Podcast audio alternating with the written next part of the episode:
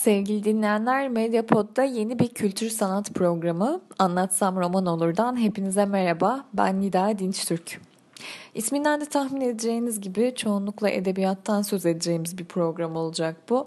Fakat ara ara sinema, müzik ve tiyatro konuşarak kaçamak yapmamamız için de bir neden yok diye düşünüyorum. Bu hafta ilk konuğum Hikmet Hükümenoğlu. Kendisiyle canlı yayınlarından çıkan öykü kitabı Aşka İnanmayanlar için aşk öykülerini konuşuyoruz. Aslında bu kitap çıkalı yaklaşık bir buçuk ay oldu. Kurban Bayramı'nın hemen öncesinde çıktı piyasaya. Ve e, o zamandan bu zamana Hikmet Hükümenoğlu ile çok sayıda röportaj yapıldı. O röportajlara dönüp baktığınız zaman e, aşkın antitezi denilebilecek aşk öyküleri anlatmış olmasını ve bir önceki eseri Kör Burun'dan yani bir romandan öyküye geçiş serüvenini konuştuğunu görebilirsiniz. Bu yüzden biz bu söyleşide çok da diğerlerinin tekrarına düşmeden e, edebiyatla çok akademik bağ kurmayan bir konu seçmeye karar verdik. Çoğunlukla aşkı konuşacağımızı düşünüyorum. İşte karşınızda Hikmet Hükümenoğlu.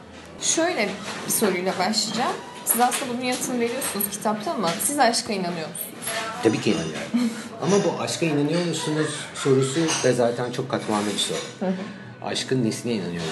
Aşkın varlığına elbette ki inanıyorum. Aşk diye bir şeyin var olduğuna inanmamak söz konusu değil. Aşkın e, çok uzun sürdüğüne inanmıyorum. E, sürerken aşkın şahane bir şey olduğunu inanıyorum e, dünyanın en heyecan verici, en muhteşem şeylerinden biri olduğunu inanıyorum. E, bütün aşkların günün sonunda bittiğine inanıyorum. Bitmese de yani kötü bir şekilde bitmese de başka bir şeye dönüştüğüne inanıyorum. Bu olumlu tarafından bakacak olursak bir tür arkadaşlığa, dostluğa dönüşüyor uzun süreli ilişkilerde. Ama genellikle o en büyük aşklar en acıyla biten aşklar oluyor. Hı hı e, aşkın yeryüzündeki en yüce duygu olduğunu inanmıyorum. Hayatın anlamı olduğunu inanmıyorum. O zaman aslında aşkın bu kadar kutsanmasına tepki duyuyorsunuz. Tep, te, kutsan, kutsayanlardan değilim öyle söyleyeyim. Hı hı. Tepki duyuyorum çok sert olur. Ee, anlamakta güçlük çekiyorum diyebilirim. Kibarca. Peki. Bundan sonraki sorum aslında şuydu. Ee, aşka dair bu kadar uzun yıllardır bunca şarkı, bunca şiir, kitap, film yapılmışken siz neden aşka inanmayanlar için öyküler yazmaya karar verdiniz? O bir kolay cevabı var onun. Kolay cevabını vereyim hemen. Ee, o kendi kendime birazcık hayatı zorlaştırmak içindi. E, genelde her yeni bir şeye metine başladığım zaman, bir şey yazmaya başladığım zaman kendi kendime önüne bir engel koymak hoşuma gidiyor. Hoşuma gitmekle beraber e, motive de ediyor beni. Bir şey eğer zorsa ve o zorluğu aşmak için ekstra bir efor sarf etmem gerekiyorsa o yazdığım şeye daha fazla bağlıyor. E, bu ufak tefek şeyler oluyor genellikle. Küçük oyunlar oluyor. Okurun fark etmeyeceği tamamen benimle metin arasında. E, bunda da kendi önüme koyduğum engel demeyeyim de zorluk e, aşk çok yazmaktan hoşlandığım, hoşlanacağımı düşündüğüm bir konu değil de okumaktan da çok hoşlandığım bir konu değil. Dolayısıyla dedim hani madem bu kadar zor geliyor onu yapayım. e peki siz aşık olduğunuzda hiç o duyguların artık insanı iter ya elinize kolunuza sahip çıkamazsınız. Böyle liseler, lisede, üniversitede tabii, tabii, tabii. falan yazdığınız şeyler vardır mutlaka. Ee, yok en çok evet, en deli aşklarımızı yaşadığımız zamanlar lisedeyken özellikle üniversite o kadar değil de kaset çekiyorduk sevgililerimize biz. Ya. Tabii şiir yazmadık ama kaset çekme dönemi vardı.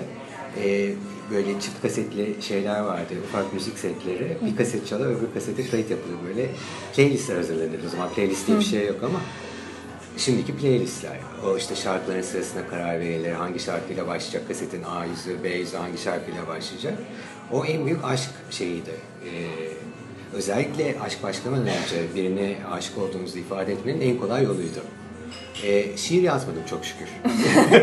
Sevgililerime öyle bir şey yapmadım.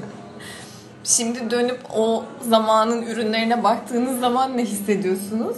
Ben dönüp hiçbir şekilde kendi yazdığım hiçbir şeye bakamıyorum. O zaman ürünlerine bırakın e, bir önce yazdığım kitaba bakamıyorum. Mecbur kalmadıkça bakmam.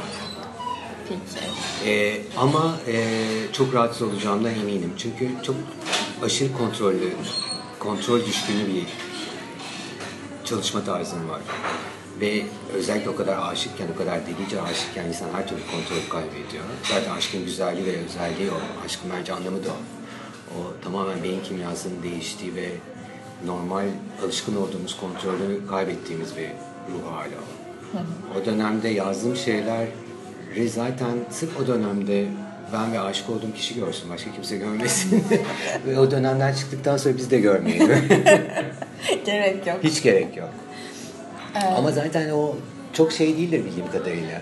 Benim başıma gelmedi ama o eski aşk mektupları falan saklanılır ama okunurken çok öyle pozitif duygularla yaklaşılmaz. Bilmiyorum çünkü geçenlerde bir şey sordu bana. Niye aşkın, kötü bir tane aşkları anlatıyorsunuz diye sordu. Çok enteresan bir soru olduğunu düşündüm. Ee, küçümsemek için söylemiyorum ama yani aşkın sonundan bahsediyorsak zaten kötü bitmiştir. Kötü bitmediyse sonu yoktur. Sonu yok. Yani kötü değilse sonu yoktur. İyi devam eden bir şey niye sonu olsun? Dolayısıyla zaten aşkın sonunu anlatıyorsak kötü bir şey anlatıyoruz. İşte biz büyük olasılıkla sonsuza dek mutlu yaşadılar Öyle bir şey yok. son olarak algıladığımız için Öyle bir şey yok. Ee, istatistike olarak da yok. Gerçek hayatta öyle sonsuza kadar mutlu yaşayan çiftler maalesef yok. Çok e, uzun süre ilişkilerinde devam eden tek tük çiftler oluyor. E, onlar da ama her ne kadar biz hala birbirimize aşığız desek de o aşk lafından çok mutlu oldukları için, hoşlandıkları için, o etiketi sevdikleri için kullanıyorlar. Yoksa bence o dönemde yaşadıkları şey artık ilk ilişkilerin başında ya da 20 yaşında yaşadıkları aşkla en farklı benzerliği olmayan bir ilişki türü. Kötümsemek tamamen bence o çok daha değerli bir şey benim için mesela. Peki yani sizce aşkın aşk kurallar içine sığdırılabilecek bir duygu mu? Kesinlikle hayır. O zaman bir gün bittiğini söylememeniz lazım. Ee, ama o kuralların içine sığmadığı için zaten yani normal hayat dediğimiz sürecin içerisinde sonsuza kadar devam etmesi fiziksel olarak mümkün değil. Sürekli o kadar o delice ruh halinde yaşayamazsınız. O doğası itibariyle başı ve sonu yani başı ve sonu olmasını istemediğimiz ama kısa süreli bir ruh hali. Sürekli sarhoş yaşamak gibi bir şey. O sarhoş olmak şeyine geleceğiz büyük ihtimalle ama. Yok gelmeyecektim ama siz açmışken. öyle, öyle bir kitapta öyle bir bölüm var. O alıntı sürekli yapılıyor. Okurların hoşuna gitti sanırım. Ama çok hoş bir tanım gerçekten. Ee, bir aşka inanmayan, zaten kitaba adını veren öykü o. Aşka inanmayanlar için aşk öyküleri öyküsünde öykünün kahramanı Faik Bey diyor. Aşk sarhoşluk gibidir. Sarhoşken sofradayken gayet keyiflidir. Ama bir ertesi günü baş ağrısıyla, mide bulantısıyla uyanırsınız. Bittikten sonra da kendinizden nefret edersiniz diyor. E, Ve bir daha kadehe elimi sürmeyeceğim, sürmeyeceğim dersiniz. dersiniz ama gene sürersiniz. O da doğasında var. Sarhoş olmanın da güzel tarafı ve kötü tarafı o. Sarhoşken şahane bir şey. Peki insanların yani sırf aşk için değil gerçi bu ama e, bunu aşk için de çok yapıyoruz. Bu kadar canı yanmışken ve tekrar kadehe elimi sürmeyeceğim demişken aradan çok kısa bir zaman geçtiğinde bile e, aynı cazibeyle o duyguya kapılmasını siz nasıl tanımlıyorsunuz? E, rasyonel olmadığını düşünüyorum ama zaten aşkın rasyonel olmak gibi bir şey yok. E, zorunluluğu yok. Tam tersine aşk zaten rasyonel bir şey değil. Dolayısıyla demin sizin dediğiniz gibi herhangi bir kuralı olmadığı için herhangi bir mantıkta aramamak lazım. Ben şey de çok enteresan geliyor bana. Aşıkken hepimiz şey deriz. Bir daha asla kimseyi bu kadar çok sevemeyeceğim. Bir daha asla kimse bana bu duyguları yaşatamayacak. Ama günün birinde ondan iyi ya da kötü ayrılıyoruz. Başka birine aşık oluyoruz ve gene aynı şeyi söylüyoruz. Bir daha asla kimse bana bu duyguları yaşatamayacak. Bir daha asla kimseyi bu kadar sevemeyeceğim. E daha 6 ay önce ya da 2 sene önce aynı şeyi söylüyordum. Büyük bir çelişki. Evet. Tabii ki. Ee, benim gözlemlediğim başka bir büyük çelişki de aslında şu. Toplum olarak biz e, aşk filmleri izlemeyi, dizilerdeki aşkları, aşk şarkılarını çok seviyoruz. Ama sonra e, gerçek aşkı reddetmeye dair özellikle büyüklerimizde bir tepki var. Hatta işte yani aşık olduğunuzu açıkça dile getirirseniz ya ayıplanıyorsunuz ya ahlaksızlıkla suçlanıyorsunuz. Siz Bunu nasıl tanımlıyorsun? O bizim toplumumuzun muhafazakar tarafının ağır basmasından kaynaklanıyor bence. Ee, aşk evet ayıp sayılabilecek bir şey. İnsanlar sadece evlenmek için birbiriyle tanışıp flört edip doğal olarak evlenmeli ve ondan sonra da sonsuza kadar evli kalmalı diye bir hayat ve ahlak anlayışı yaygın diyebilirim ama tabii böyle genellemeler yapmak da çok hoşuma gitmiyor. Dönem dönem ya da e, bölgesel olarak değişiyor bunlar ama yani benim çevremde çok olmasa bile etrafta gördüğüm böyle bir şey var, böyle bir ahlak anlayışı var. Flört etmek ayıptır. Çok fazla insanla ilişki kurmak ayıptır. E Türkiye'de insanlar zaten hani uzun süre bir ilişkiye girmeden seks yapmayı kabul etmiyorlar. Hı hı. Dolayısıyla yani o muhafazakarlık anlayışı aşk şeyini de kavramlarını da daha böyle aşk hani bilek kestirici, sonsuza kadar sürecek. İşte o sonsuza kadar sürecek şey belki oradan kaynaklanıyor. Şimdi yüksek sesle düşünüyorum bilmiyorum ama hani aşk uğruna ölünmesi gereken bir şey konumuna getiriliyor. O kadar yüceltiliyor ki. Halbuki çok tatlı, çok kısa süreli bir şey de olabilir aşk mutlaka hani sonunda kendimizi öldürmemiz, bilek kesmemiz, e, köprülerden aşağı atlamamız da gerekmiyor. Ama işte biz galiba biraz kahramanlık hikayelerini kahramanlık seviyoruz. Kahramanlık hikayelerini seviyoruz. Belki Orta Doğu'ya yakın olmamız itibariyle daha arabesk şeylerden hoşlanıyoruz ya da arabesk kültür zaten oradan çıkıyor. Bilmiyorum o ama tabii dünyanın her yerinde var. Aşk öyküsü dediğimiz zaman mutlaka içinde bir trajedi barındırıyor. Hı hı. Romeo ve Juliet'ten başladığımız için hani en büyük aşk hikayesi. E, bugüne kadar bütün hani içinde trajedi olmayan ben herhangi bir aşk öyküsü seyrettiğimi ya da okuduğumu hatırlamıyorum. Doğru. İşte o bizim 5 yaşına kadar dinlediğimiz prenses masallarında belki biraz... Bunda sırası farklı sadece. O da trajedilerle başlıyor. Sonu mutlu bitiyor. Ama o da biliyorsunuz o bizim okuduğumuz masallar masalların orijinal halleri değil. Evet öyleymiş. Orijinal hallerinde onlar da bazen çok mutlu bitmeyebiliyorlar. O daha çocuklara e, uygun bir hale getirilsin diye e, üzeri bayağı zımparalanmış, cilalanmış, sakıncasız hale getirilmiş. Üretilmiş. Üretilmiş. Şimdiki deyimle o PG-13 e, damgalı filmler gibi çocuk filmi kıvamında aşk öyküleri. Bilmiyorum çocukların hepimiz okuduk onları da yani onlara inanıyor muyuz? İnanıyor muyuz? Bilmiyorum. İnanıyor musunuz? Ben İnan, inandınız mı?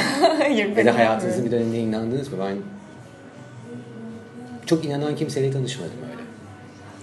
Ee, ben de ama şimdi siz bunu söylerken şunu düşündüm. Aslında aşkı en e, saf ve bence en gerçekçi yaşadığımız zaman çocukluk dönemimizdir. Evet. Ama bütün her şeyi çok saf ve çok gerçek yaşıyoruz. Arkadaşlıkları da çok saf ve çok gerçek yaşıyoruz. Aşk Evet çocukken de aşık oluyoruz ve çok enteresan tabii o. Genetik olarak demek ki daha çocukken hani Değil mi? Öğrenilmiş var, bir duygu öğrenilmiş. değil o zaman Var diyor. evet içimizde var demek.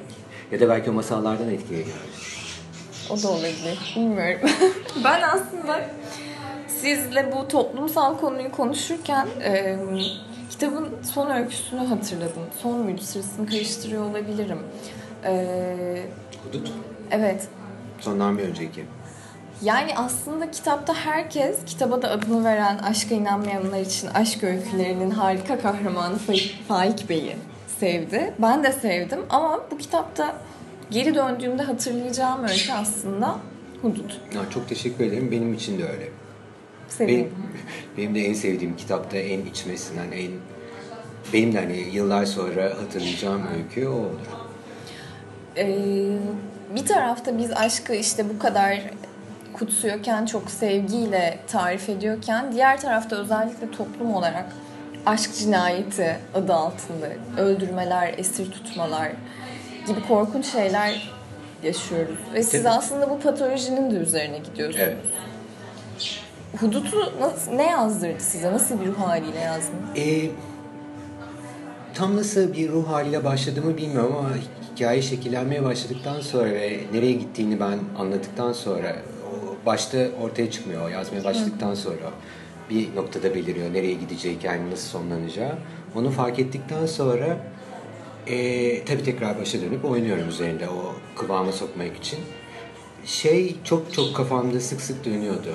Ee, Sezen Aksu'nun şarkısı vardır. Aşk için ölmeli, aşk o zaman aşk diye.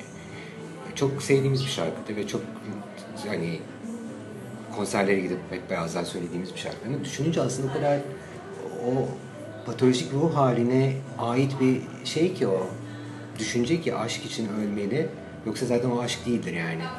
Hani o ölmeli de sadece kendi kendimizi öldürmek değil. Bazen özellikle bu e, erkeklerin kadınlara düşmanlık beslediği toplumlarda aşık olduğu kişiyi de yani kadını da öldürmeye doğru şey yapıyor. Çünkü o kitaptaki karakteri sık sık söylediği şey e, seni çok seviyorum bütün bunları onun için yapıyorum.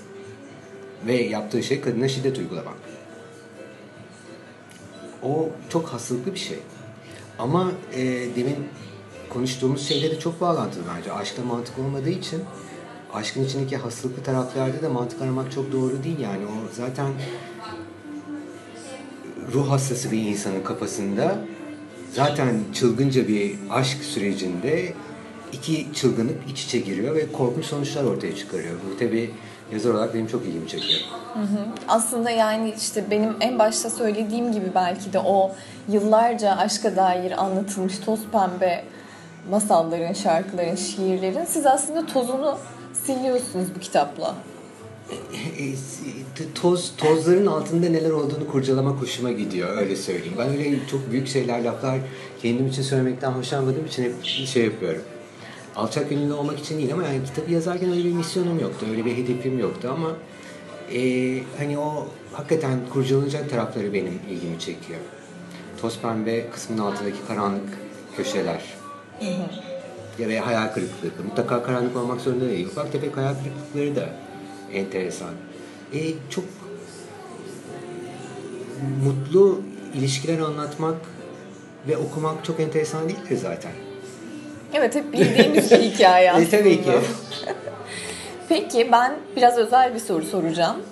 Ee, bugün geldiğiniz noktada şöyle bir hayatınıza geri dönüp baktığınızda kendiniz için tanımladığınız aşk size ne öğretti?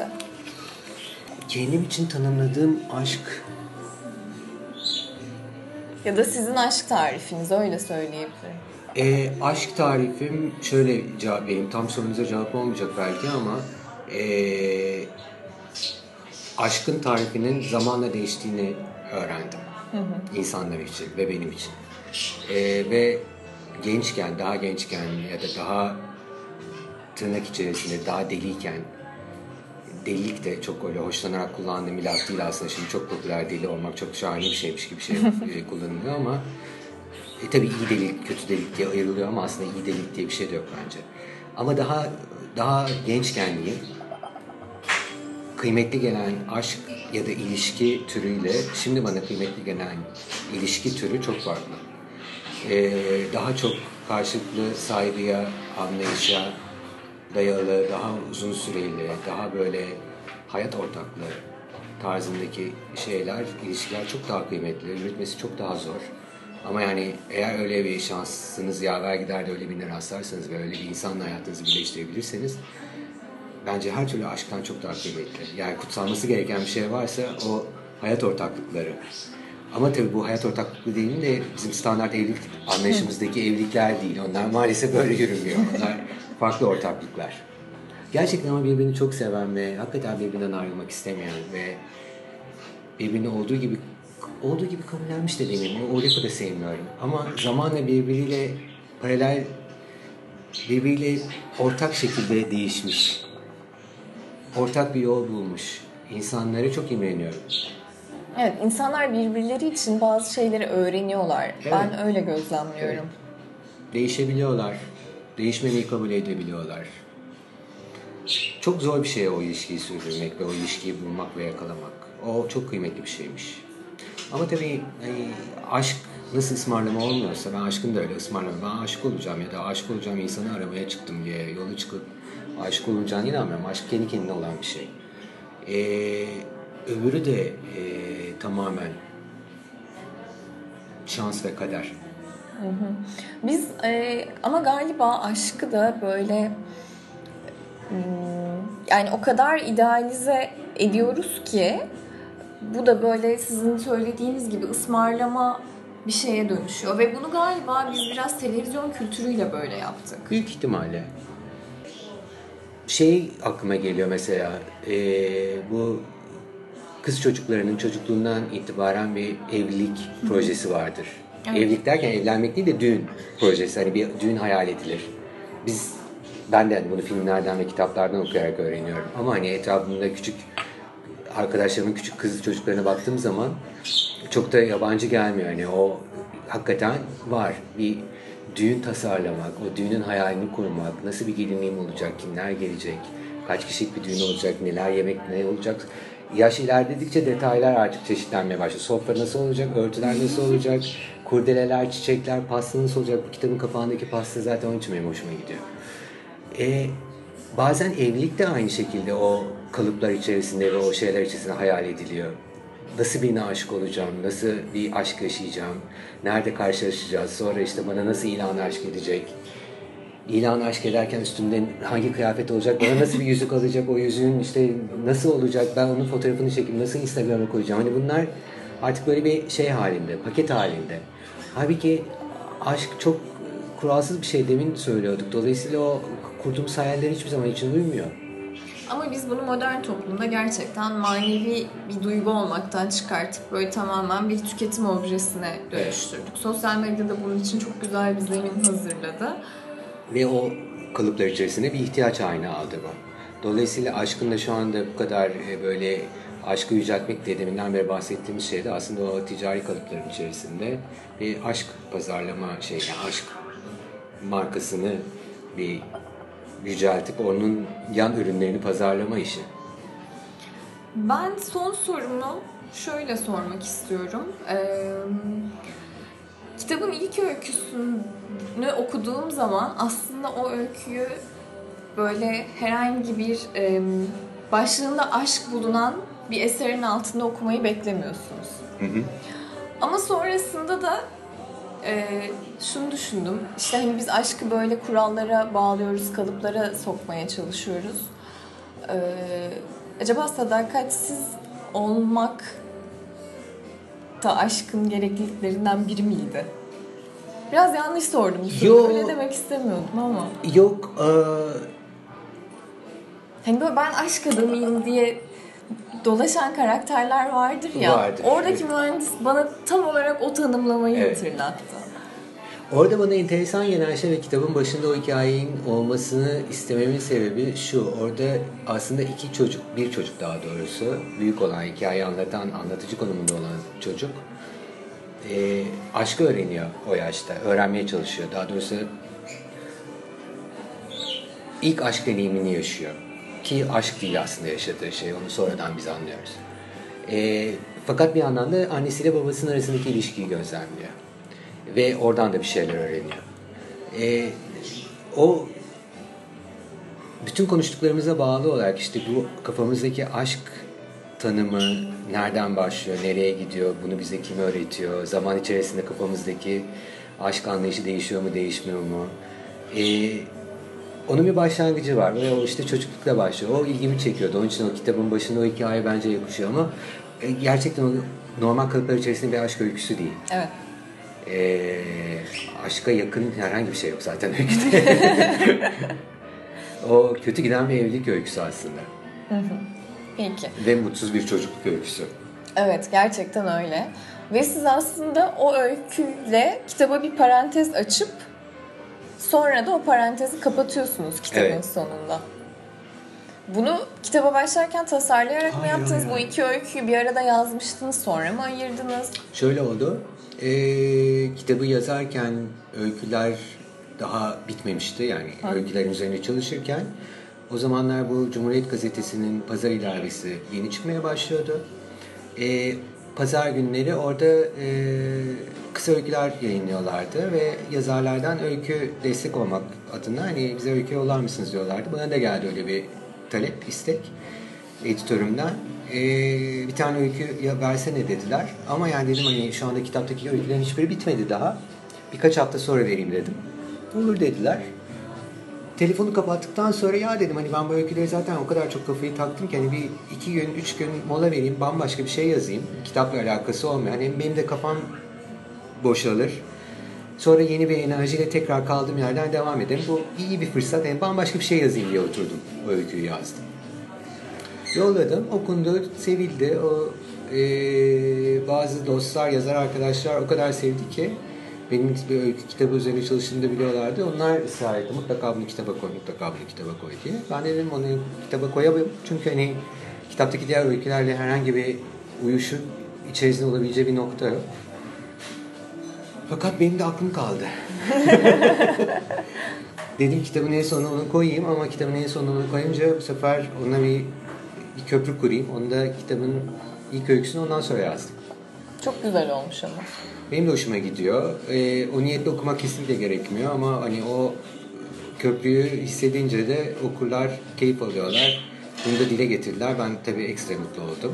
Hı hı. Ee, dediğim gibi ben yazarken ufak tefek kedi kelime oyunlar yapmak hoşuma gidiyor. Bu da oyunlardan biriydi. Biz de oyunlara katılmayı seviyoruz. Ne güzel. Ben de öyle okurları seviyorum. çok teşekkür ederim. Ben çok teşekkür ederim.